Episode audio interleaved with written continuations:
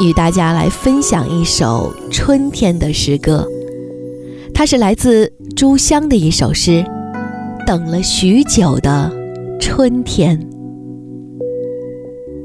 我仿佛坐在一只船上，摇过了灰白单调的荒岸，现在躺入一片鸟语花香的境地。